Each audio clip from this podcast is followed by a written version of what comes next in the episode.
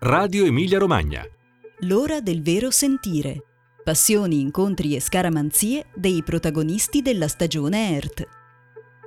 Rezza Mastrella.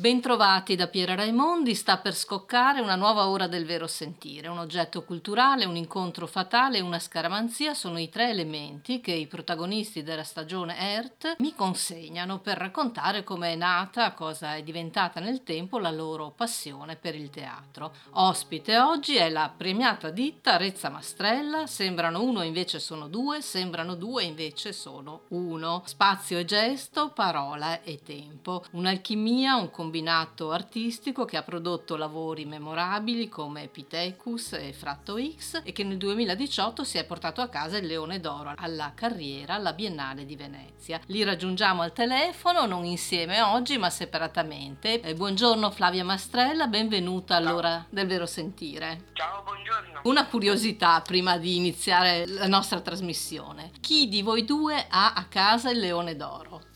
Eh, ce l'abbiamo a turno. Flavia Mastrella, quale oggetto culturale ha scelto per raccontare lo sbocciare di una passione o di un'illuminazione sul mondo? Auto da sé di Elia Scanetti. È un libro che ho letto a 16 anni. Mi ha aperto un mondo fantastico, devo dire. Che cosa in particolare di questo libro, che è un libro del 35, il primo romanzo di Elia Scanetti?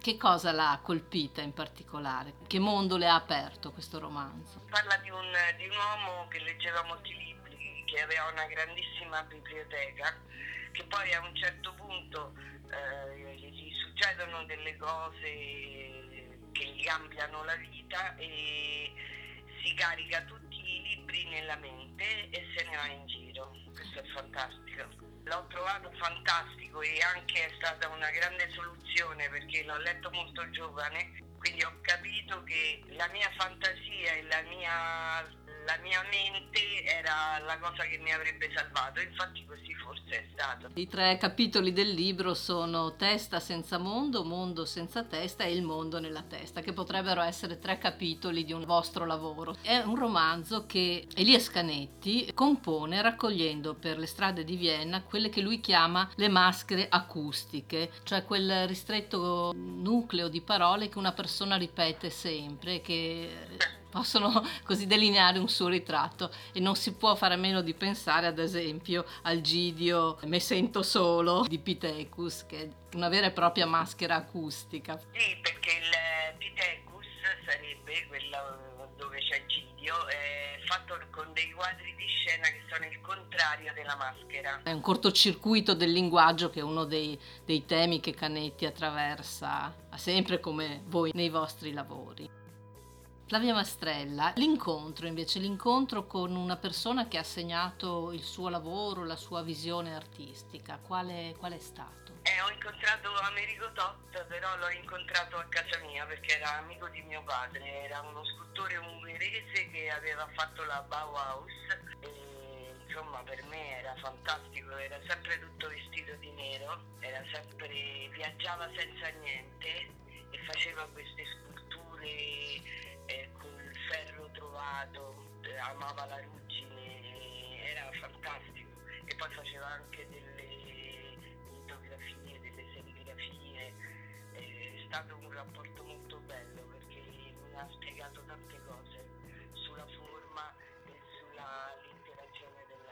cinefili tra l'altro lo potranno ritrovare, riconoscere nel ruolo di guardia del corpo di Michael Corleone nel Padrino. È curioso come lei abbia scelto, e poi anche Antonio, lo vedremo, elementi che eh, hanno a che fare con gli anni 30 del secolo scorso, eh, l'uscita di Auto da Fè di Elias Canetti, Amerigo Tot che nel 1933 è costretto a lasciare la Germania, poi sentiremo Antonio parla di un autore sempre di quel periodo. Sì, sì, ma è un periodo che diciamo, denuncia anche la crisi, che, cioè l'inizio della crisi attuale. Loro già lo sapevano che saremmo finiti così. Molti cercavano di avvisarci perché quella letteratura e quel cinema e, e anche quel tipo d'arte lotta contro, contro, il sistema, contro il sistema proprio. Flavia Mastrella. Passiamo al terzo, al terzo, elemento, che è la scaramanzia. Però farei un gioco con voi, eh, visto che siete due. Le chiederei la scaramanzia di Antonio e farò lo stesso con, con Antonio. Ce n'ha tantissime. Fa dei, fai dei gesti prima di cominciare lo spettacolo. Che non sono solo un riscaldamento, sono qualcosa di più. No, no, sono, penso sono i suoi rituali. Io poi sono molto discreta, li vedo, ma non gli ho mai chiesto informazioni. Va bene, chiederemo noi allora. Grazie, grazie Flavia Mastrella per eh, essersi svegliata presto per noi e buona giornata e buon lavoro e ci vedremo presto. Grazie, a presto. Abbiamo adesso al telefono Antonio Rezza, benvenuto Antonio Rezza all'ora del vero sentire. Ciao, grazie quale oggetto culturale ha scelto per raccontare un'illuminazione, un'epifania, una passione che l'ha attraversata? Ma ho scelto un film che non ho ancora visto perché ho iniziato a vedere col, col bambino che ho e Resident, il primo film di David Lynch. Ho iniziato a vederlo con okay. Giordano, che sarebbe il mio bambino. Sì. Dopo dieci minuti, perché si respira un'ansia fuori ogni discussione, lui ha deciso trasmettere la visione che era impellente, qualcosa di brutto stava per succedere. E penso che siccome io amo i film di Lynch e l'ho conosciuto veramente molto tardi rispetto a quando avrei dovuto ho deciso che quella era un'illuminazione per difetto come tutte le cose che non conosco. Io penso che le illuminazioni possono anche essere cose che uno ha soltanto intuito il film ancora non riesco a vederlo lo vedrò credo entro un Lynch ha raccontato spesso come quel film riflettesse le paure e i pericoli che lui ha incontrato vivendo da studente a Filadelfia, ma è stato spesso anche interpretato come un film sulla paura di diventare padre, invece tu vedi hai rovesciato anche questa volta questo, questo gioco. Beh, forse perché non credo proprio di, cioè non mi ci sento, è una figura che io penso una persona con tutto quello che chiunque, con tutto quello che di bello potrebbe fare non può essere dalla società a padre o madre. Cioè, non mi piace, è, una, è un'etichetta, è una qualifica che non mi piace. Io penso che nessuno abbia bisogno di un padre e nessuno abbia bisogno di un figlio. Abbiamo bisogno di avere contatti con, con degli esseri umani. Certo. Meno bene, ma questa figura retorica del padre e la famiglia, che poi è l'anticamera dell'associazione a delinquere, sta un po' mafioso e camorristico, perché la famiglia rappresenta la chiusura mentale, rappresenta l'interesse di pochi per pochi.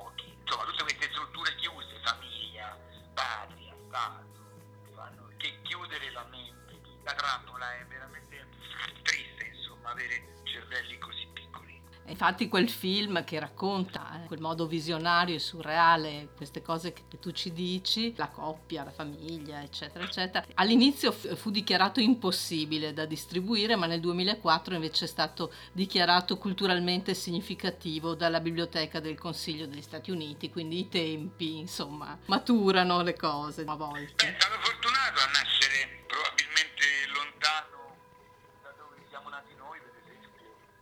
perché non credo che se avesse fatto un film del genere in Italia sarebbe stato riconosciuto, cioè forse con la morte, ma c'è qualche possibilità sempre maggiore, maggiore. nascendo altrove, da qualunque altrove, mi riferisco a qualunque altrove. Lynch ha sempre detto che questo film è il suo film più spirituale. Pensando al vostro lavoro, ho sempre pensato che sia un lavoro molto spirituale. Ti ritrovi in questa definizione? Beh, per chi è senza Dio, giustamente, perché l'idea di Dio chiude, eh, chiude parecchie prospettive, chiaro che deve cercare necessariamente sua, un suo rigore, una sua spiritualità, quindi quello che facciamo noi, cioè noi viviamo per quello che facciamo, è, è, è molto spirituale quello, proprio l'idea che abbiamo di quello che facciamo e come, e come ci prepariamo a farlo. Non c'è divisione, non ci deve essere divisione tra la vita e quello che si fa, eh. si diventa dei, dei, dei, dei, dei mestieranti di se stessi.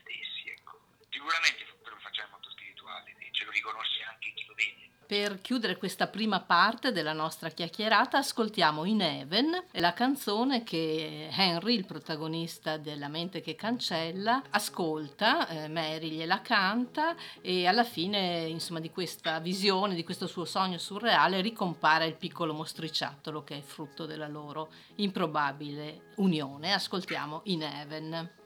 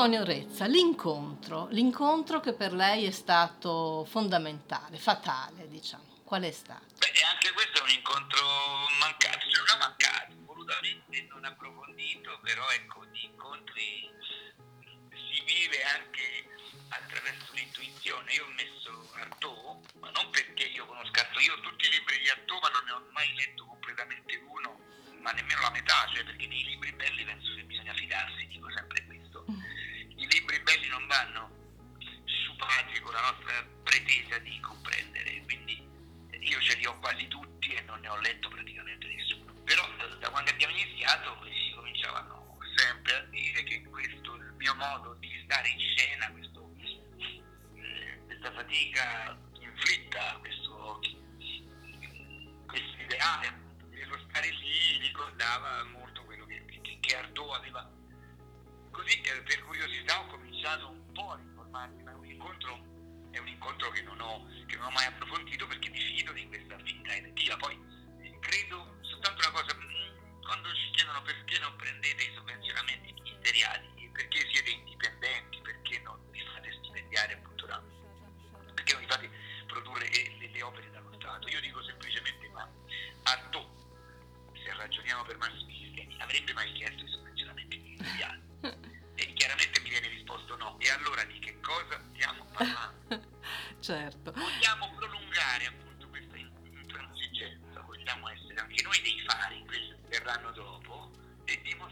l'arte è possibile anche attraverso La libertà. la libertà e un'indipendenza ottusa, come volendo anche, volendo anche stupida e volendo anche spesso controproducente, perché poi se pensi in modo libero ti metti in un mare di guai e po- poche persone poi riescono a, essere A navigare.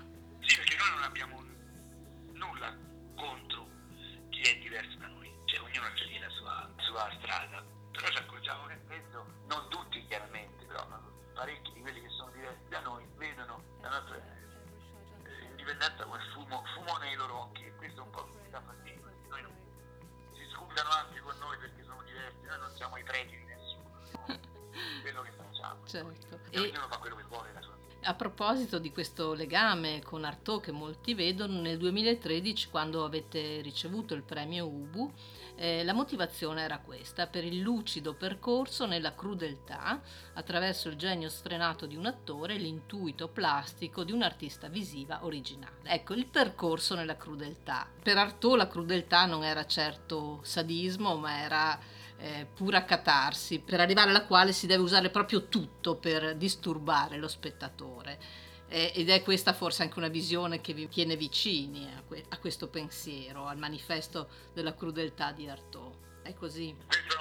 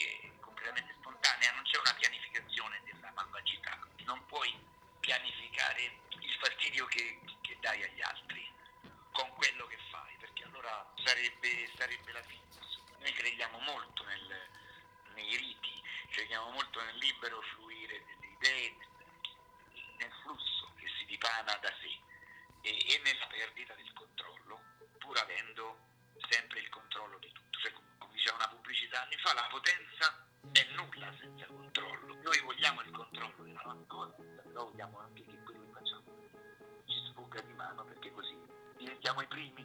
E certo, e così l'emozio- l'emozione arriva eh, fluida da, a noi. Allora è meglio che sei, è meglio che sei dipendente. Ho chiesto a Flavia eh, di raccontare qual è la tua scaramanzia, un po' per rovesciare il gioco. Qual è quella di Flavia? Flavia inizia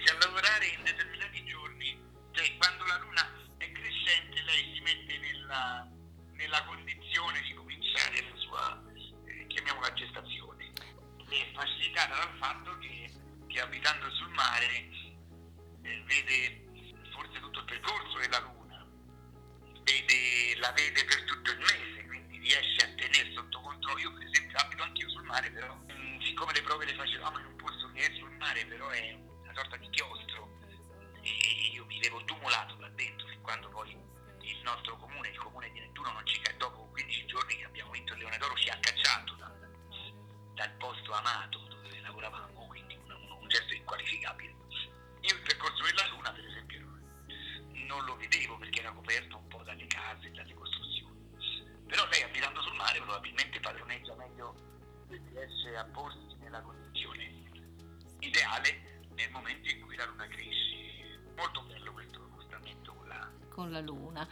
un'energia molto molto femminile, molto bella. E invece eh, Flavia Mastrella ci ha raccontato che lei fa dei movimenti prima dello spettacolo, però non è un semplice riscaldamento, di cosa si tratta? per scaramanzia prima dello spettacolo gioco sempre a, a pallone, sullo pallone palletto sul palco, però non è quella la vera scaramanzia, quella è una sorta di pre scaramanzia. Io mi tocco varie parti del corpo, che possono essere alte, basse, centrali, e c'è un rituale che va avanti ormai da quando avevo 18 anni, che è, figlio di un dolore, cioè di una... eh, persi un amico quando avevo 18 anni, avevo un anello che mi regalò la madre, ogni tanto quando pensavo a qualcosa di brutto baciavo questo anello e poi tolsi l'anello perché non potevo portare un anello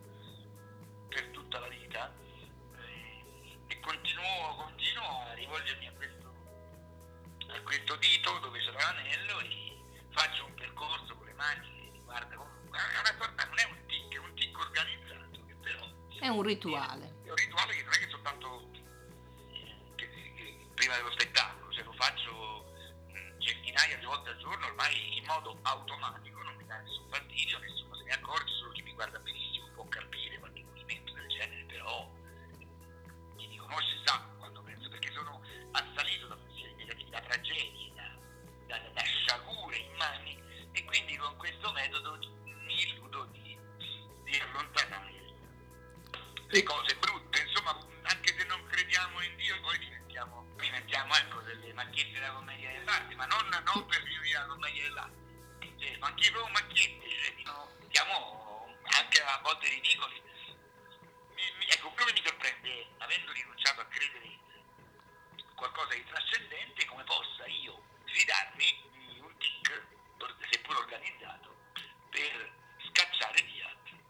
E la risposta qual è che si è? Impreparata. La risposta è che c'è una, c'è una parte stupida dentro ognuno di noi oppure, eh, non lo so, eh, ci sopravvalutiamo attraverso i movimenti che facciamo.